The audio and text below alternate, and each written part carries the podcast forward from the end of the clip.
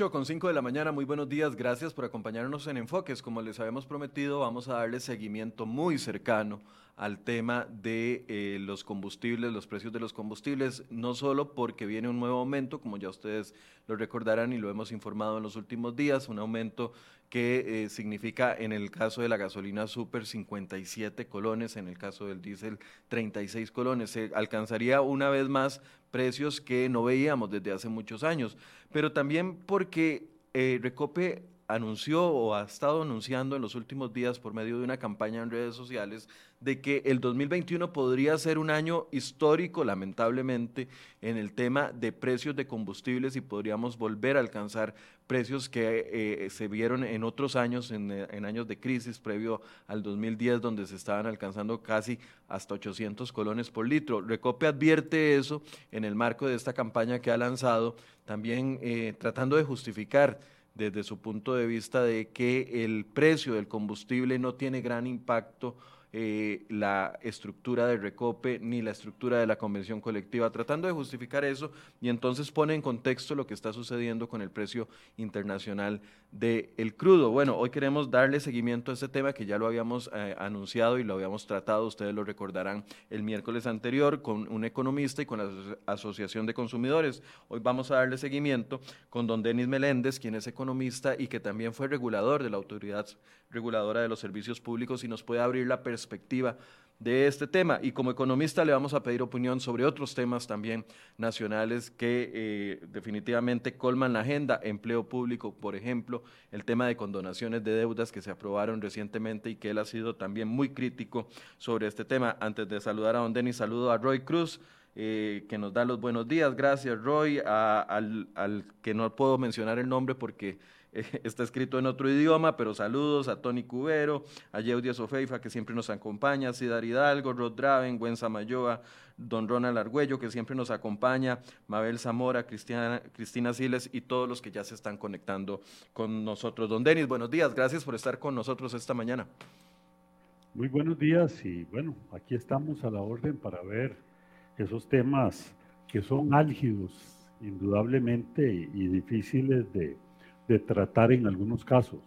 Específicamente este caso de, de Recope, como lo dijiste, es un caso complicado porque ahí se mezclan muchas cosas. Es cierto lo que dice Recope, que es difícil eh, poder evitar que se dé esa alza en los combustibles, pero también a lo interno habría mucho que por hacer para tratar de aliviar la situación para los costarricenses y evitar el impacto que esto va a tener en toda la economía, porque indudablemente lo va a tener.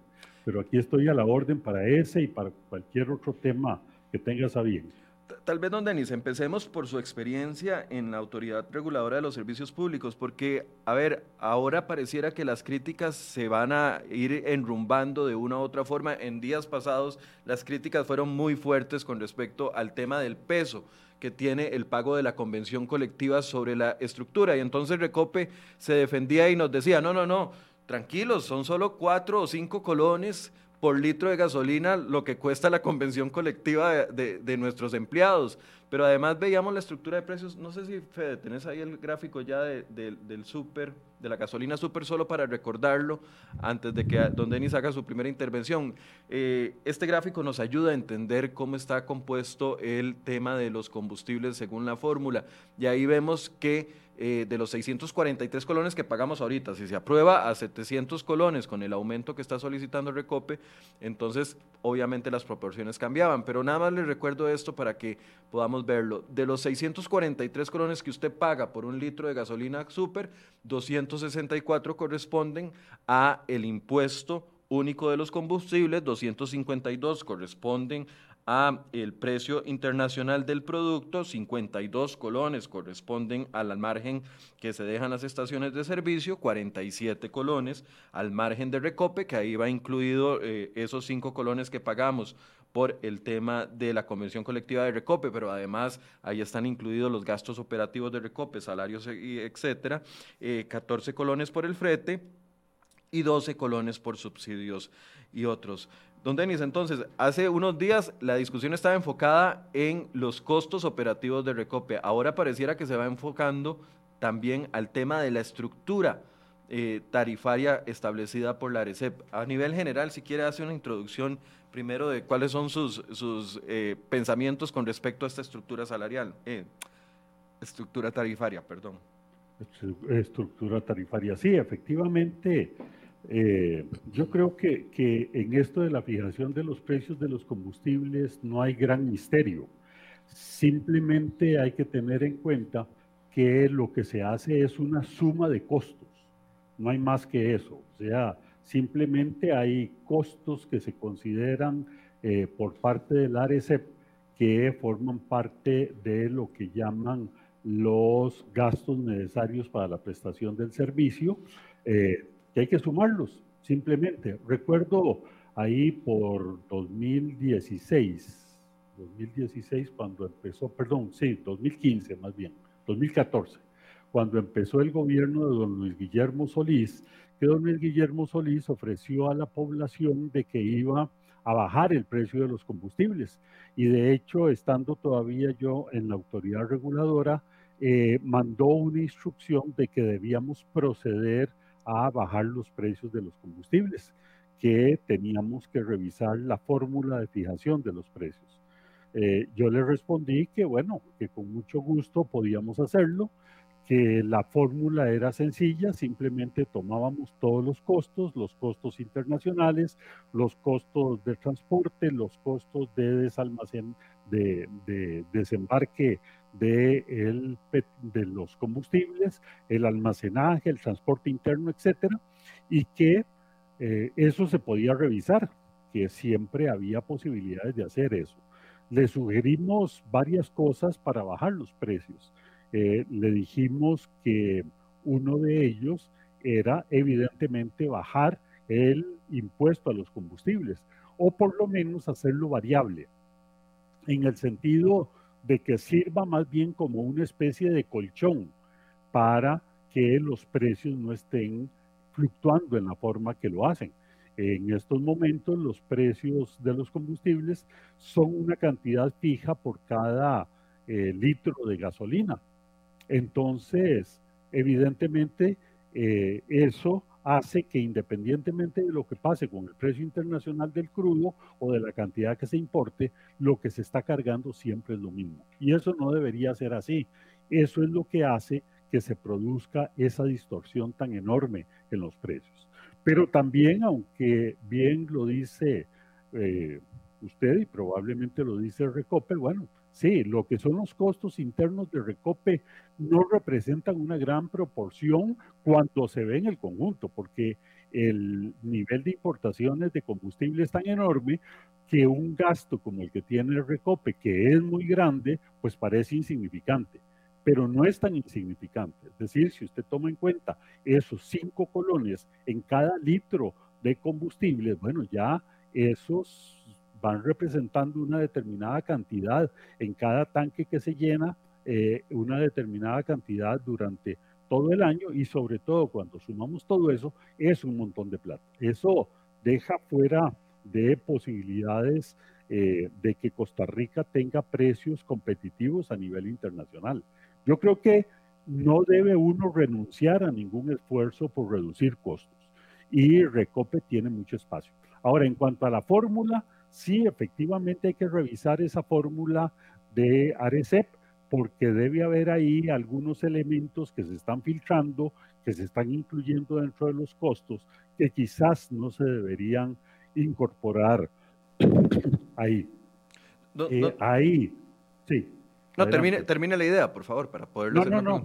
Eh, hay algunos elementos que no se deberían estar incorporando, pero eh, eso lo que significa es que deberíamos estar haciendo eh, junto con Recope un análisis de todo el proceso de, eh, de importación y de distribución de los combustibles.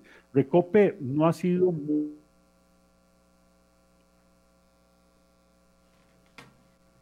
Vamos a ver, se le pegó ya volvió. Don Denis, ¿me escucha? Se le pegó la, transmisión. ¿Me escucha? Sí.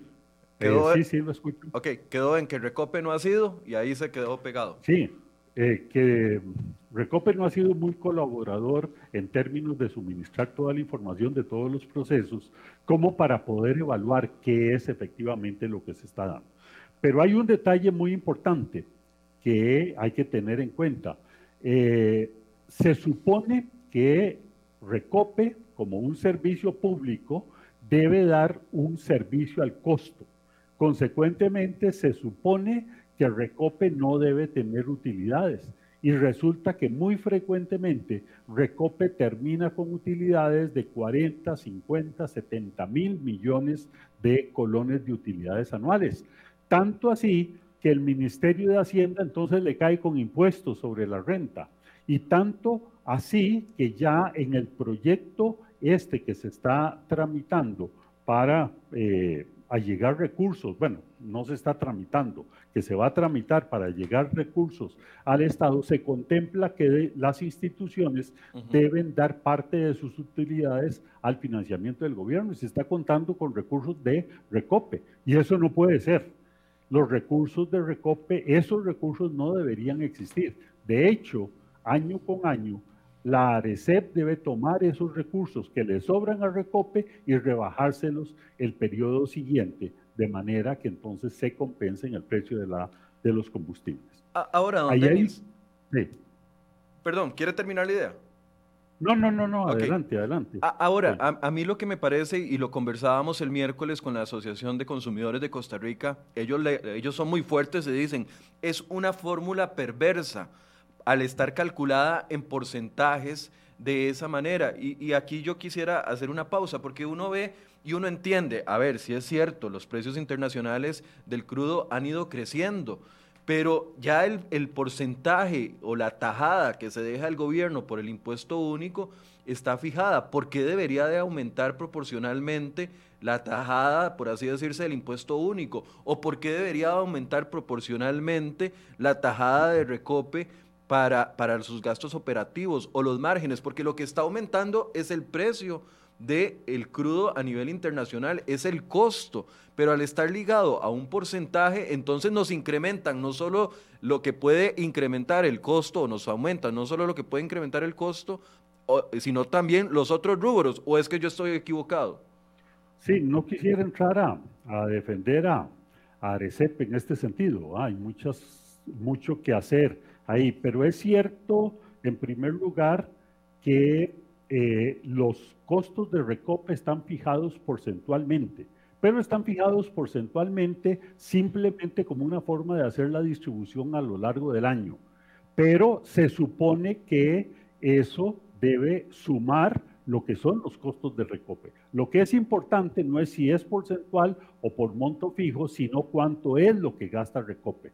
Y se supone que eso esa distribución porcentual se hace para irlo distribuyendo a lo largo de todo el año. De hecho, antes, antes se hacía de, por montos fijos, pero en algún momento Recope dijo que eso no le servía porque eh, tenía costos mayores en determinados momentos y que entonces se pasara a ese sistema. Desde el punto de vista financiero es exactamente lo mismo. Puede ser que en la forma en que se está aplicando no sea lo correcto y que por eso es que se están produciendo esas utilidades de recope. Pero como te digo, esas utilidades de recope no pueden existir. En el momento en que se determina que hay un excedente de ingresos sobre gastos, debe ser devuelto a los consumidores. Por otra parte, hay que hacer una revisión exacta de cuáles son los rubros que se están incorporando dentro de lo que se le permite a la ARECEP incluir.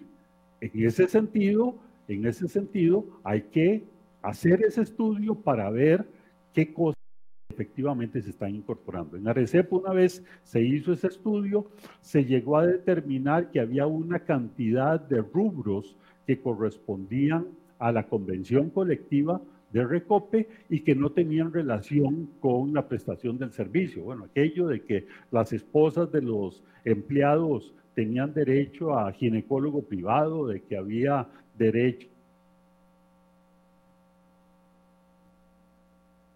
Vamos a ver si se reconecta porque ahorita tuvimos ese mismo problema. Ya, ya volvió. Eh, Perdón, se le, se le cortó. Sí. Bueno, le decía que, que, en determinado momento en Arecep se había determinado que había muchos rubros que no correspondían a la prestación de servicio y que había que excluirlos. Lamentablemente, en ese momento, Recope, los empleados de Recope presentaron un recurso ante la sala constitucional y la sala constitucional ordenó restituir esos recursos a Recope. Pero, Todo eso es poco, sí. Pero, Todo eso es poco, pero va contando. Pero, pero ahora, don Denis, según la fórmula, a ver si es que la estamos entendiendo mal o que nos la explicaron mal, pero según la fórmula, por ejemplo, cuando se aplica un incremento sobre el precio del crudo, responde también en todos los otros rubros. No. No. No es cierto. Eso no, es cierto. No, es cierto. O sea, esos 57 eh, colones que nos están pidiendo, por ejemplo, para ahora, eh, responde solamente al precio internacional del crudo y no, no aumenta el impuesto único a los combustibles y todos los demás rubros que están ligados. Precisamente eso le mencionaba, eh, un, hecho como el impuesto único de los combustibles no tiene nada que ver con el valor del el producto, no tiene nada que ver con la importación del producto. Es un impuesto por una suma única. Cuando ese impuesto se estableció, creo que fue en 1998 por ahí, se estableció que era un dólar por cada litro de combustible pero que ese dólar se iba a ir actualizando año con año de acuerdo con el índice de precios al consumidor. Entonces, el impuesto va subiendo, todo, todo el tiempo va subiendo, pero única y exclusivamente de acuerdo con el índice de precios al consumidor. Y por eso ha llegado a los niveles que tiene en estos momentos. En muchos periodos lo que se recauda de impuesto es mucho mayor que lo que se paga por eh, la importación de combustibles. Eso no debería ser. Ese es un impuesto que está mal diseñado en esos términos. Ahora, pero no tiene que ver Ok, ahora, cuando usted empezó diciéndonos en 2014, cuando llegó don Luis Guillermo Solís, le, preguntó a usted cómo se podía rebajar el costo de los combustibles y la ARECEP eh, presentó una serie de propuestas. ¿Se acogió alguna? ¿Qué, fue, qué, pasó con, ese, con esas iniciativas de 2014? ¿Usted salió en 2016 y, y pasó algo en ese periodo o no? Sí, mire, eh, bueno, en realidad no fue Arecep quien presentó esas propuestas al presidente, sino que fui directamente yo. Ah, ok, perfecto. Eh, yo le dije, le respondí al presidente, mire, es muy fácil, si usted quiere bajar los combustibles de inmediato, simplemente hago un ajuste en el impuesto, De manera que entonces se le utilice, como le decía, no como un impuesto por suma fija, sino un impuesto variable dependiendo del precio internacional, de manera que vaya en forma contracíclica, que cuando bajen excesivamente los combustibles,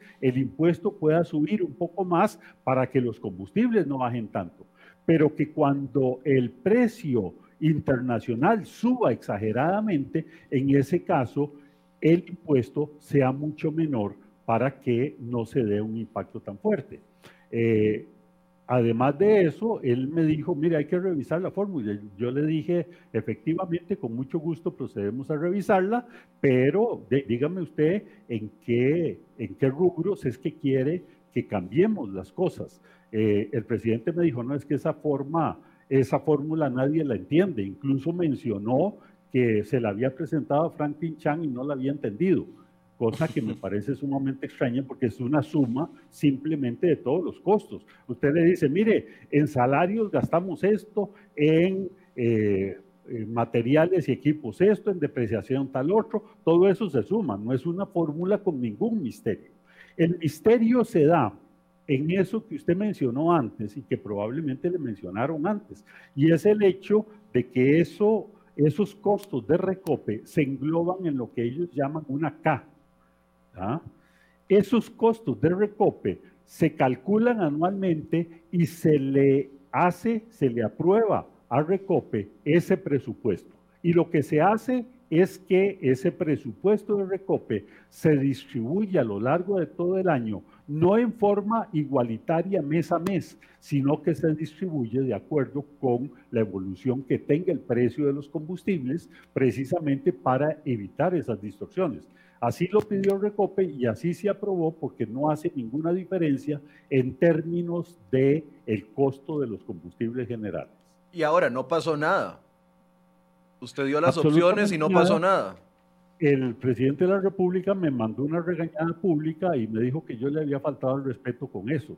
Yo no veo por qué, porque en realidad yo le dije, mire, se puede actuar en términos de los costos de operación de Recope, se puede actuar en términos de la convención colectiva de Recope, que ahí se puede disminuir. Hay muchos costos en que incurre Recope que perfectamente podrían excluirse de la fórmula y pues por disposiciones eh, legales no se pueden excluir, pero hey, procedamos a modificar eso en la Asamblea Legislativa de manera que Arecep tenga más potestades para poder objetar más de los costos que tiene Recope. No volvió a contestar absolutamente nada. Y ahí se quedó el tema. Cuando yo salí todavía estaba así y, y bueno, no he visto que se haya hecho nada. Ahora, entonces es un tema de voluntad política. Eh, yo diría que sí, hay, hay que tener voluntad política para hacer esa, esa variación. Me parece que en los términos de los costos internacionales es poco lo que se puede hacer, pero hay algo que hacer y que lamentablemente se manejó terriblemente mal. Recuerde que Ricope no refina absolutamente nada a pesar de lo cual tiene todavía su estructura administrativa de la gerencia de refinación y mantiene ahí 300 y resto de empleados en esa área de refinación. Bueno, ahí tenemos unos costos que se podrían eliminar, pero el problema con que no refine está en que Recope tiene que estar comprando los combustibles terminados y los hace lo que llaman en un proceso de negociación de eh, combustibles en el Golfo, que son una serie de barcos que salen, que van y compran combustibles en las refinerías de Estados Unidos y México, salen al océano y ofrecen al mejor comprador esos combustibles que llevan, ahí lo compra. Obviamente, ese es un proceso que conlleva costos mucho más altos. Si Costa Rica refinara ¿ya? Y lógicamente en condiciones competitivas, porque con la refinería que teníamos, más bien lo que hacía era encarecer. es que era, un tarro viejo. Yo fui una vez a, grabar esa refinería y daba vergüenza. No, es más, ni parecía una refinería. Lo que parecía era un poco de chatarra acumulada ahí en Habdeba. En Habdeba, la parte de Habdeba, en Moín.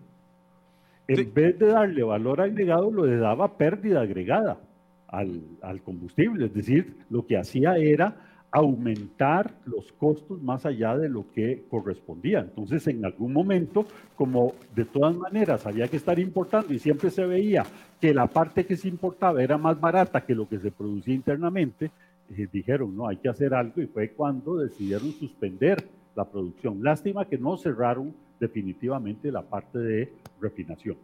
Pero a esto iba la idea de crear una refinería centroamericana cómo se planteó en algún momento, no la refinería china, sino una refinería centroamericana, probablemente con participación del sector privado o de las empresas que operan en este campo, que se instale en Costa Rica o en cualquiera de los otros países, pero que le refine a estos, a estos países el producto eh, crudo para poder tener los combustibles. Eso sí puede tener una incidencia en cuanto al costo de las importaciones.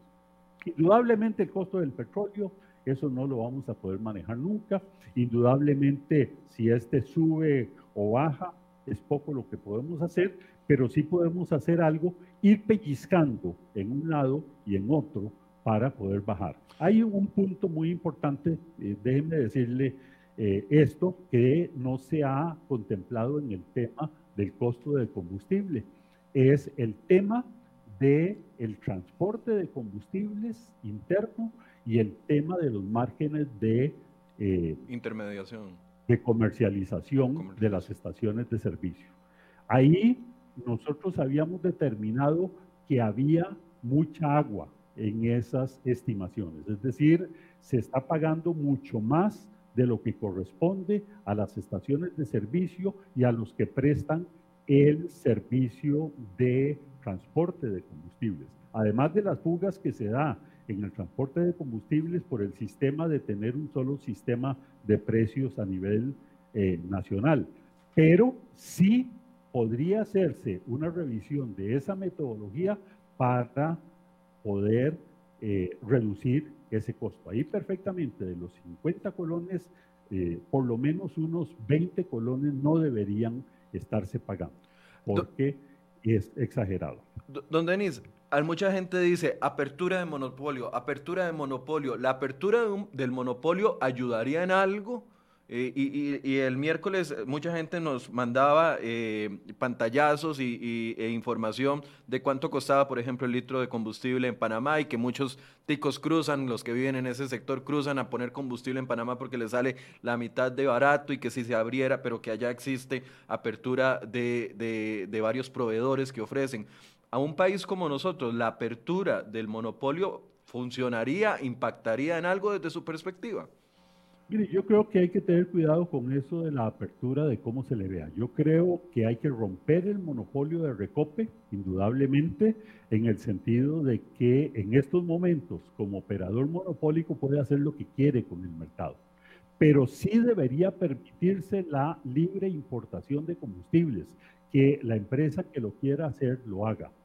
Pero no, como algunos piensan, de que simplemente nos deshacemos de Recope y entonces permitimos que una o dos compañías vengan y se establezcan porque esas compañías se apropian del mercado y entonces vamos a tener un monopolio o un oligopolio en poder de unas cuantas compañías. Yo creo que es útil permitir la importación, la libre importación de combustibles, romper ese monopolio de Recope. Eh, mm, no sé si Recope o alguien deberá estar operando también en el mercado en una condición privilegiada, pero eh, por lo menos para evitar que se den esas distorsiones que podrían darse en un mercado. Y es que somos un mercado muy pequeño. Es, y eso hay que reconocerlo. Consecuentemente, cualquiera que venga, sean dos, tres o cuatro compañías, fácilmente se pueden poner de acuerdo y podemos pasar de Guatemala a Guatepeor. Eh, que pase un poco lo que sucedió con las justas dimensiones que existen, que lo que sucedió con el mercado de telecomunicaciones en, telefonía celular. Sí, sí, sí, exactamente.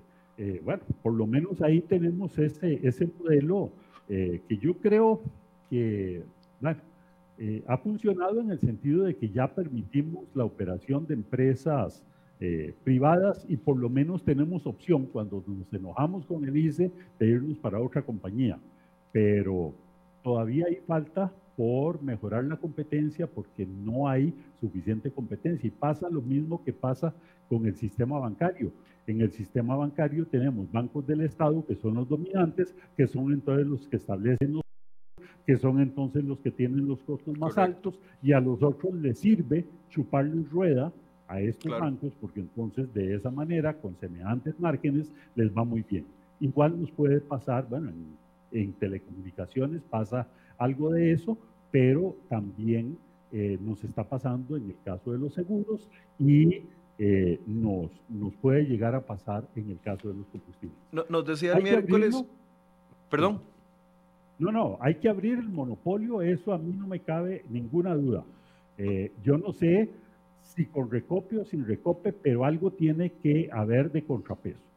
Eh, dice Patricia Jiménez, ¿y cómo, va maneja, lo, cómo lo manejan en Panamá, que es mucho más barato? Es que aquí la distorsión también viene mucho del impuesto único a los combustibles, que es demasiado alto, es incluso más alto que el valor del precio del crudo, al menos en el tema de la gasolina eh, de, la gasolina super. Y aquí es donde quería hacerle una, una, pregunta. El miércoles anterior tuvimos a don Luis Vargas, que es economista del Colegio de Ciencias Económicas de Costa Rica, y nos decía, es que al gobierno, a las administraciones, no solo a este gobierno, a todas las anteriores, lo que les ha faltado es visión porque si agarraran y sacrificaran el impuesto único, que deja una muy buena tajada a, las administraciones y es una de las cuatro patas más importantes en recaudación de impuestos, pero si, si, si una, administración valiente dijera, vamos a sacar, a sacrificar eso, eh, eso, para que se impacten a la baja los precios de todos los productos, porque están ligados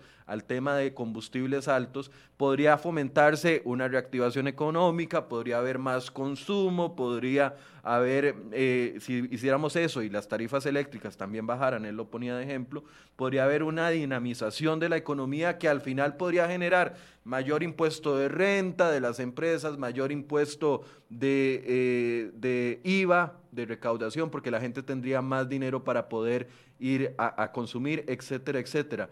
¿Cómo analiza usted e, e, esa teoría que nos presentaba don Luis? Mire, yo soy de los que creo que rebajar impuestos es bueno para la economía, rebajar impuestos es bueno para la recaudación de impuestos, porque evidentemente, como usted dice, se genera toda esa cadena de efectos secundarios que hacen que al final de cuentas aumente el consumo y consecuentemente aumente la recaudación. En estos momentos eh, en que tanto se habla de impuestos regresivos e impuestos progresivos, eh, lamentablemente para todos los que tenemos vehículo, el impuesto de los combustibles es un impuesto progresivo, en el sentido de que afecta más a los que más dinero tienen, a los que más riqueza tienen. Consecuentemente, aunque yo no soy partícipe de eso, pero de los impuestos, ese es uno que le gusta mucho a la gente por el hecho de que eh, sanciona a los ricos. Los ricos por tener plata tienen que pagar más, dicen, y entonces como ese es un impuesto progresivo, entonces lo consideran que ese es uno de los que debería regir. Pero evidentemente se podría hacer eso. Pero antes de hacer eso, yo haría otra cosa, yo bajaría más bien el impuesto sobre las ventas. Hay que conservar la recaudación de impuestos por parte del gobierno. Bueno, uno de ellos, una de las formas es bajar el impuesto de los combustibles. Puede ser que hay un efecto de eh, de elasticidad que compense esa disminución de ingresos y que al final de cuentas termine generando más. Pero si no genera más, el gobierno tendrá que buscar otras fuentes de impuestos y como ya hemos visto, eh, los políticos no son muy creativos en eso y terminan creándonos unos impuestos ahí muy raros. Pero eh, yo pensaría más bien en un esquema en el cual el impuesto tenga un efecto contracíclico con relación al precio de los combustibles, más que disminuirlo. Ahora, evidentemente, si nosotros lo que vamos a hacer es bajar el gasto público y dejar de desperdiciar toda la plata en eh, gastos innecesarios. Y eso nos va a permitir bajar los impuestos, entre ellos el impuesto a los combustibles, eso sería el mundo ideal. Pero que lo logremos yo no veo. Yo no veo a los políticos que estén dispuestos a bajar el gasto público. Cada vez estoy más pesimista con relación a eso y veo que al final de cuentas mucha gente le gusta que el gobierno gaste, aunque gaste mal, pero que gaste. Bienvenido al Club de los Pesimistas. Aquí estaba el, presidente honorario de ese, de ese club. Don, Denis, entonces, para ir cayendo en concreto sobre este tema. Perdón. No, no, como anécdota, eh, yo soy fanático de las leyes de Murphy. Y hay una ley de, uno de los corolarios de la ley de Murphy, que es el corolario 26, que lo llaman, que dice, las cosas nunca están lo suficientemente malas como para que no puedan empeorar. Yo soy partícipe de esa idea. Es decir, nunca, nunca digamos que ya tocamos fondo porque alguien se inventa un contrafondo. Correcto. Eh, eh, cayendo en concreto, entonces, la, forma de arreglar esto es vía un proyecto de ley que modifique o que, obligue a la revisión integral de la fórmula de Arecep. Eh, bueno, no de la fórmula, sino que le dé más potestades a la Arecep para cuestionar los gastos que le reconoce a Ricope. Con fórmula o sin fórmula o como sea, la fórmula puede ser de muchas maneras, pero lo importante no es la fórmula, sino cuáles son efectivamente los costos que se le pueden reconocer. Para mí no tiene ninguna justificación el hecho de que una convención colectiva de recope se pueda incluir como costos de la prestación del servicio de provisión de combustibles. Eso no puede ser. Eso debería quedar absolutamente prohibido. Los eh, magistrados consideraron que sí debía reconocerse porque eh, la ley lo permitía. Ok, pero ok, eso caería sobre la, ok, entonces sería más bien una modificación, un proyecto de ley que, que modifique la ley de la ARECEP. Sí, correcto. Para que le dé más, más, más posibilidades para poder objetar. Pero eso solo sería sobre el la tajadita que se deja recope o podría también involucrar a otras de las tajadas que se dejan, como bien usted lo indicaba, eh, por ejemplo, las estaciones de servicio o el tema del impuesto? Mire, yo creo que debe ser eh, general, ¿ya? debe darle más potestades para poder reconocer eso en todos los componentes, ¿ya?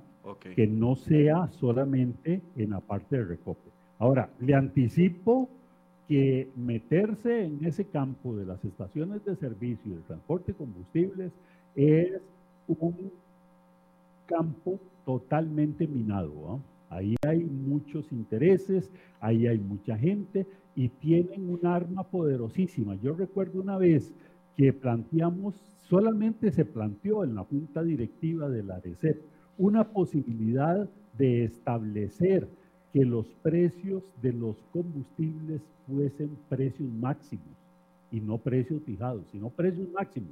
Que Arecep fijaba un precio máximo, pero que si una estación de servicio estaba dispuesta a venderla 20 eh, colones menos o 5 colones menos, porque lo podía hacer, que lo hiciera para promover un poquito más la competencia. Resulta que salimos de junta directiva, alguien sacó esa esa idea que surgió por ahí, ni siquiera existió un proyecto, solamente se habló la idea. Fue una conversación a, lo interno de la junta directiva, nada más. y esa misma tarde las estaciones de servicio cerraron y crearon un caos a nivel nacional. Simplemente por pensar en la posibilidad de permitirles, miren, les vamos a fijar el precio de los combustibles. Si ustedes quieren, lo venden a ese. Pero si quieren venderlo más bajo que eso, lo pueden hacer y ni siquiera eso estuvieron dispuestos a aceptar.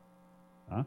Entonces, y tienen esa herramienta muy poderosa porque inmediatamente el país se paralizó y todas las bombas de gasolina empezaron a llenarse de filas porque todo el mundo temía quedarse sin combustible. Entonces, ahí tenemos un campo en donde si tuviéramos efectivamente competencia de empresas transnacionales importando y distribuyendo, probablemente aminoraría ese poder. En estos momentos, bueno, hay algunas empresas externas que operan en el país. Algunas de esas empresas en ese momento nos dijeron cuentan con nuestro apoyo porque nosotros no estamos dispuestos a sumarnos a eso, porque la mayoría eran empresas distribuidoras de combustibles que no querían aceptar que se les fijara, eh, perdón, que se les pusiera simplemente un precio máximo, ¿ya? Y no permitirles la competencia. Y otra idea que podría funcionar, pero que bueno, no deja de ser complicada de implementar, es el permitir que los combustibles tengan un precio distinto en todo el país. Esa es una idea que no le gusta a mucha gente, es decir, que si usted tiene que ir a Golfito, tiene que ir a la frontera norte, tenga que pagar un poco más por la gasolina, porque en estos momentos la gasolina sale de, eh, de Moín y tiene que llegar hasta esos puntos y los costos de transporte son muy distintos. Bueno, lo que se hace es un promedio de todos los costos de transporte y se le paga al transportista por separado el precio del transporte, que es distinto, pero se echa en una sola olla y se saca el promedio. ¿Cuál es el problema? Bueno, en determinado momento determinamos que hay estaciones de servicio que muy extrañamente, estando muy alejadas, son las que más combustible venden. ¿Por qué? Porque muchos, muchos eh, transportistas de combustible van y cargan a Recope y dicen esto lo llevamos para La Cruz, en la frontera norte, o esto lo llevamos para San Isidro del General, o esto lo llevamos para San Carlos. Y resulta que efectivamente les pagan el transporte como si fueran para San Carlos, como si fueran para la frontera norte o la frontera sur, pero el combustible lo van dejando a pedacitos en estaciones de servicio por aquí en el área metropolitana.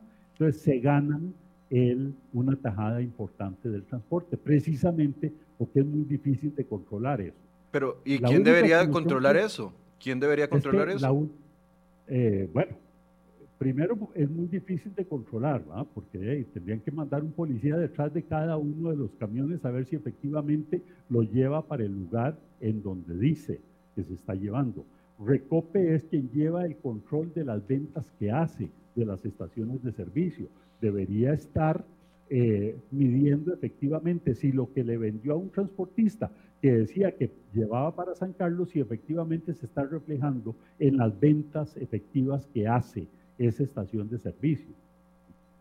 Supongo que no lo hace, pero debería hacerlo. Pero eso deberían implantarlo o bien irnos a un sistema que es mucho más complicado, que es el de fijar eh, precios distintos dependiendo del el costo del transporte.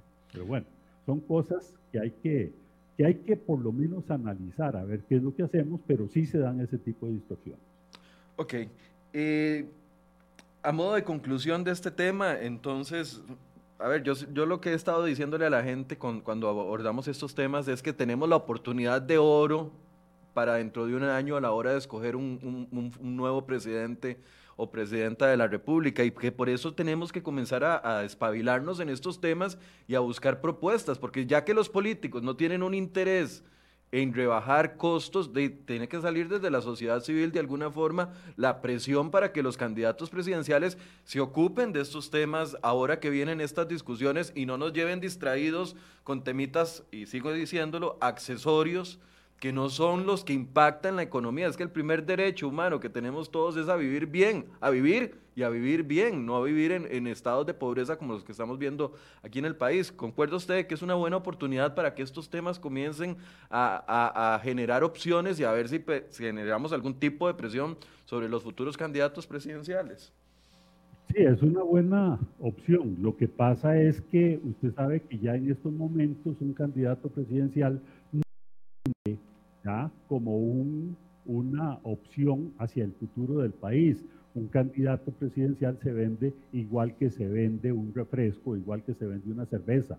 Es decir, todo es publicidad y todo es eh, mecanismos distractivos para que la gente no ponga atención a los puntos importantes. Entonces ya vimos en las elecciones eh, anteriores y tras anteriores que tuvimos el matrimonio eh, igualitario. Diverso, igualitario, que tuvimos el tema de la negrita, que tuvimos el tema de, del matrimonio gay, etc.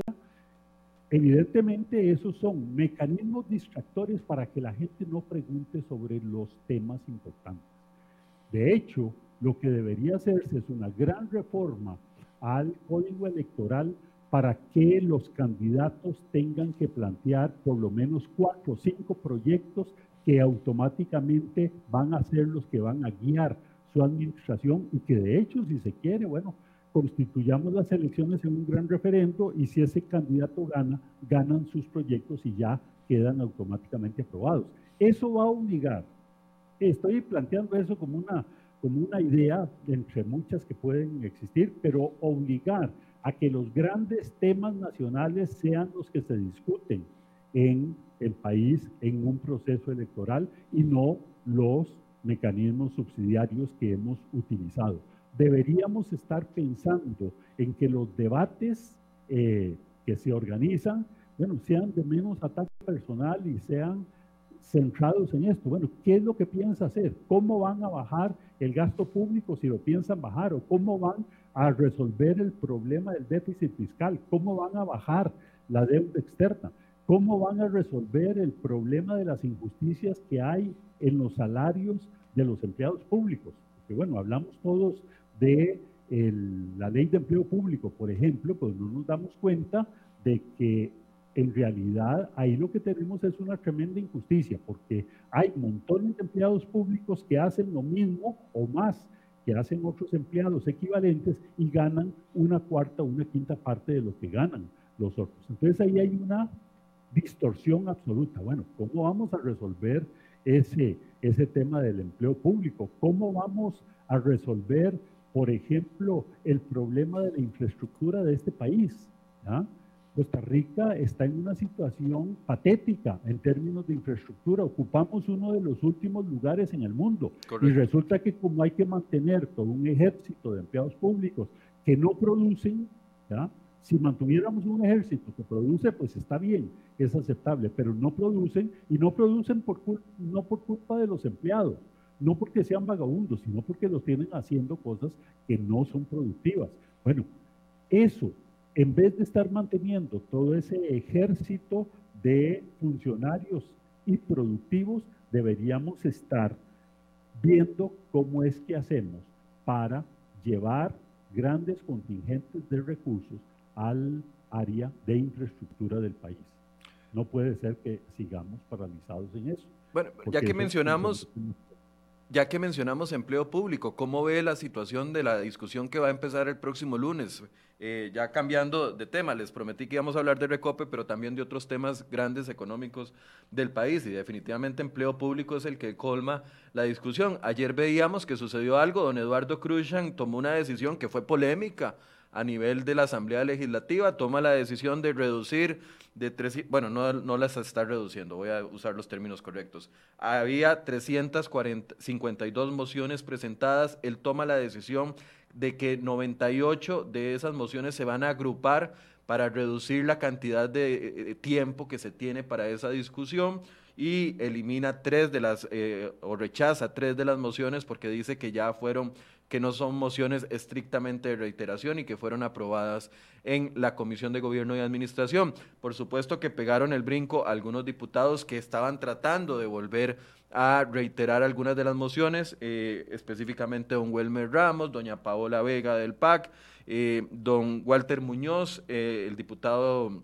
del PIN, y don José María Villalta, que eh, objetaron la resolución del presidente y entonces tendrán hasta el lunes, eh, el lunes se va a ver si se acepta o no esa objeción. Esto es un, un, primer paso y, y yo lo, lo, veía ayer con la discusión que se armó de cómo va a ser lo que nos espera la próxima semana en la discusión de empleo público. ¿Cómo ve primero usted, don, don, Denis, la situación que se está generando en este momento y cómo analiza el proyecto? Yo tengo dos preocupaciones muy específicas que las tengo por, por el contexto que nos han dado los constitucionalistas que han ah, participado en esto. Uno, la, la exclusión, no exclusión de las universidades y de las municipalidades. Ayer nos decía doña Silvia Hernández acá en Enfoques de que con la moción 79 y 80 se soluciona eso, no lo sabemos si se soluciona o no, y el tema de la rectoría, pero a nivel general, ¿qué, qué análisis hace sobre el tema de empleo público? Mire, eh, Hablábamos al principio de los pesimistas y yo soy totalmente pesimista en lo que va a salir de esta ley de empleo público. Con esas eh, mociones tan extrañas que se han metido de que implican o no implican que quedan fuera las universidades, que quedan fuera las municipalidades, que muy probablemente en algún momento va a quedar fuera la Corte Suprema de Justicia, el proyecto de empleo público desaparece porque el, el problema del empleo público no está tanto en el gobierno central. Correcto. En, en, términos de los salarios. El problema está en las instituciones autónomas y principalmente en aquellas entidades que dependen de las transferencias del Estado. Le hace municipalidades, le hace Corte Suprema de Justicia, le hace Tribunal Supremo de Elecciones, le hace también... Eh, Universidades públicas las universidades públicas sobre todo. Bueno, las universidades públicas, ayer vi una noticia que me hizo mucha gracia, que apenas van a integrar una comisión para investigar por qué es que los salarios eh, se vuelven tan altos en la universidad. Eso, si no saben eso, pues estamos terriblemente mal. Pero si esas entidades quedan fuera, ya sea de que directamente o que dejen el portillo para que posteriormente los jueces que van a ser parte interesada en esto lleguen a la interpretación de que sí quedan incluidas, perdón, que sí quedan excluidas, pues estamos muy mal. Ese proyecto no va a dar lo que el gobierno ha dicho que da. Vea que el gobierno, tal como se lo planteó al Fondo Monetario Internacional, le dijo que en este año espera reducir el gasto en un punto 63% del PIB Hablando en términos muy globales, eso es como 220 mil millones de colones de el gasto del gasto público. Bueno, a través de esas eh, modificaciones que se hacen al empleo público. Pero en primer lugar, con el atraso que tenemos, ya el gobierno va a tener que pedir eh, un waiver al Fondo Monetario Internacional porque no le va a poder cumplir con que se apruebe cuando le había ofrecido al fondo que lo iba a hacer. Va a entrar muy tarde. Entra todo el proceso de eh, reglamentación de esa ley. Y con todos estos huecos que se está creando, yo veo dificilísimo de que vaya a producir ni el 10% de esos 220 mil millones de colones que dijeron que iba a producir. Y se supone que en los años siguientes va a ir aumentando el margen de disminución de gasto hasta llegar aproximadamente a 600 mil millones de, de, colones en el año 2025. Si tenemos todas esas exclusiones, no se va a lograr. Y como escribí por ahí en Facebook, los diputados no se han dado cuenta de que el requisito que ha pedido el Fondo Monetario Internacional no es que se apruebe una ley de empleo público, como nos han vendido. No, el Fondo Monetario lo que quiere es que se haga una reducción del gasto público en el monto que el gobierno dijo que va a producir la ley de empleo público. ¿De dónde va a venir ese gasto al Fondo Monetario? No le interesa. Consecuentemente, si se genera ese hueco, el Fondo Monetario le va a decir al, gobierno, bueno, ¿y cómo va a llenar ese hueco? Muy probablemente el gobierno va a tener que decirnos, mire, eh, vamos a tener que aumentar el impuesto sobre las ventas porque el Fondo Monetario nos está pidiendo. Pero es que, a dónde yo, yo, he estado insistiendo en eso y entonces cada vez que yo insisto en eso, las, las vocerías oficiales me vacilan y me dicen, no, es que hay un compromiso de que la parte del gasto es este porcentaje y la parte de ingresos es, eh, es este otro porcentaje. Pero es que ese es mi temor.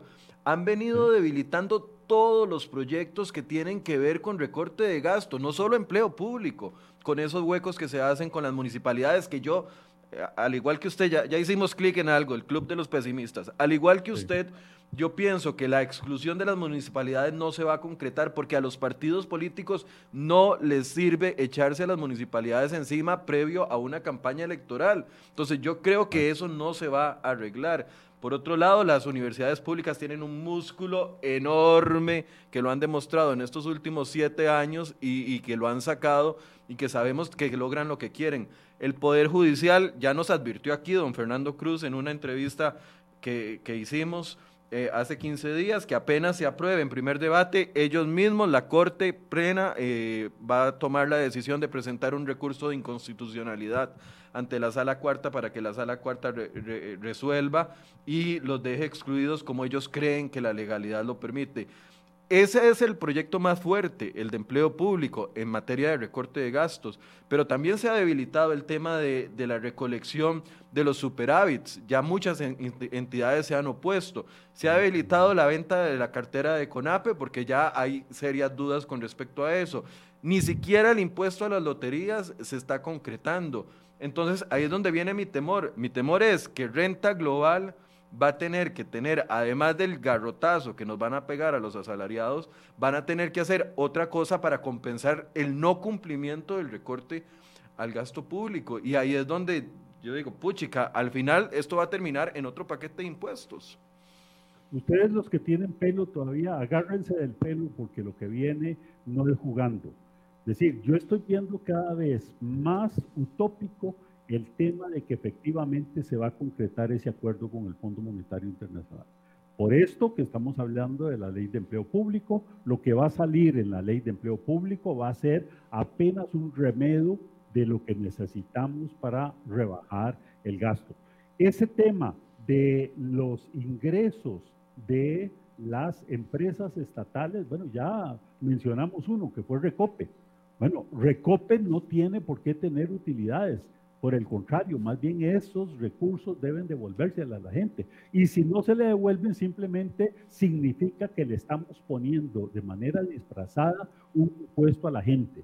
Lo mismo con los bancos estatales, lo mismo con todas las entidades que tienen que pagar ese impuesto. No, un superávit que tengan y que el gobierno se lo lleve significa simplemente que le están cobrando más a la gente de lo que deberían estarle cobrando y que más bien deberían rebajarlo. Y espérense a que venga el temita este que parece insignificante de, las, de la disminución de las exoneraciones. ¿Usted cree que a las cooperativas le van a, a, quitar las exoneraciones? Ah, no, no, ahí tienen el, el Infocop que se lleva una tajada grandísima de las ganancias del sistema bancario. Esas ganancias que nos las deberían dar a nosotros, los dueños de los bancos, se las dan a los cooperativistas para que ellos las usen como mejor les parezca. Con lo mal que se ha manejado Infocop en los últimos años, además. Para que vea, y nadie se cuestiona por qué es que las ganancias del sistema bancario nacional van para Infocop.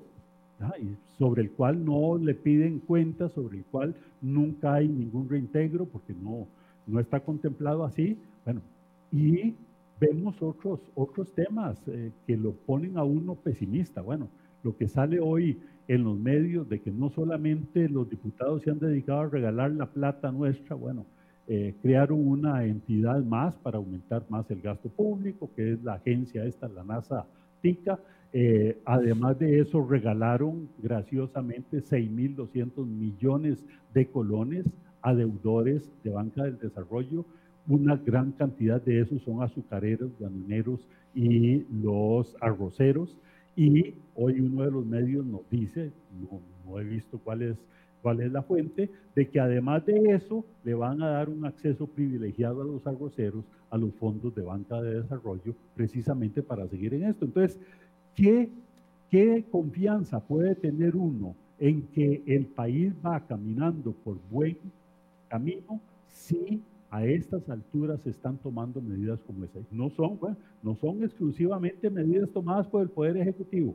Ahí parece que hay un contubernio de diputados y Poder Ejecutivo para llevar a cabo todo ese tipo de graciosas regalías para determinados sectores. Yo no sé a cambio de qué, pero me imagino que a cambio de que les financien la campaña electoral que viene.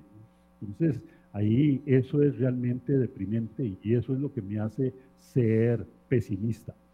Don Denis, ya son las nueve con dos minutos, se nos fue la, la hora completa, pero eh, tengo muchas preguntas con respecto a su visión del, del, tema del Fondo Monetario Internacional y los rendimientos que pueden ofrecer. Eh, quiero preguntarle aquí en vivo si la otra semana podríamos sacar también un espacio para darle continuidad a esta conversación.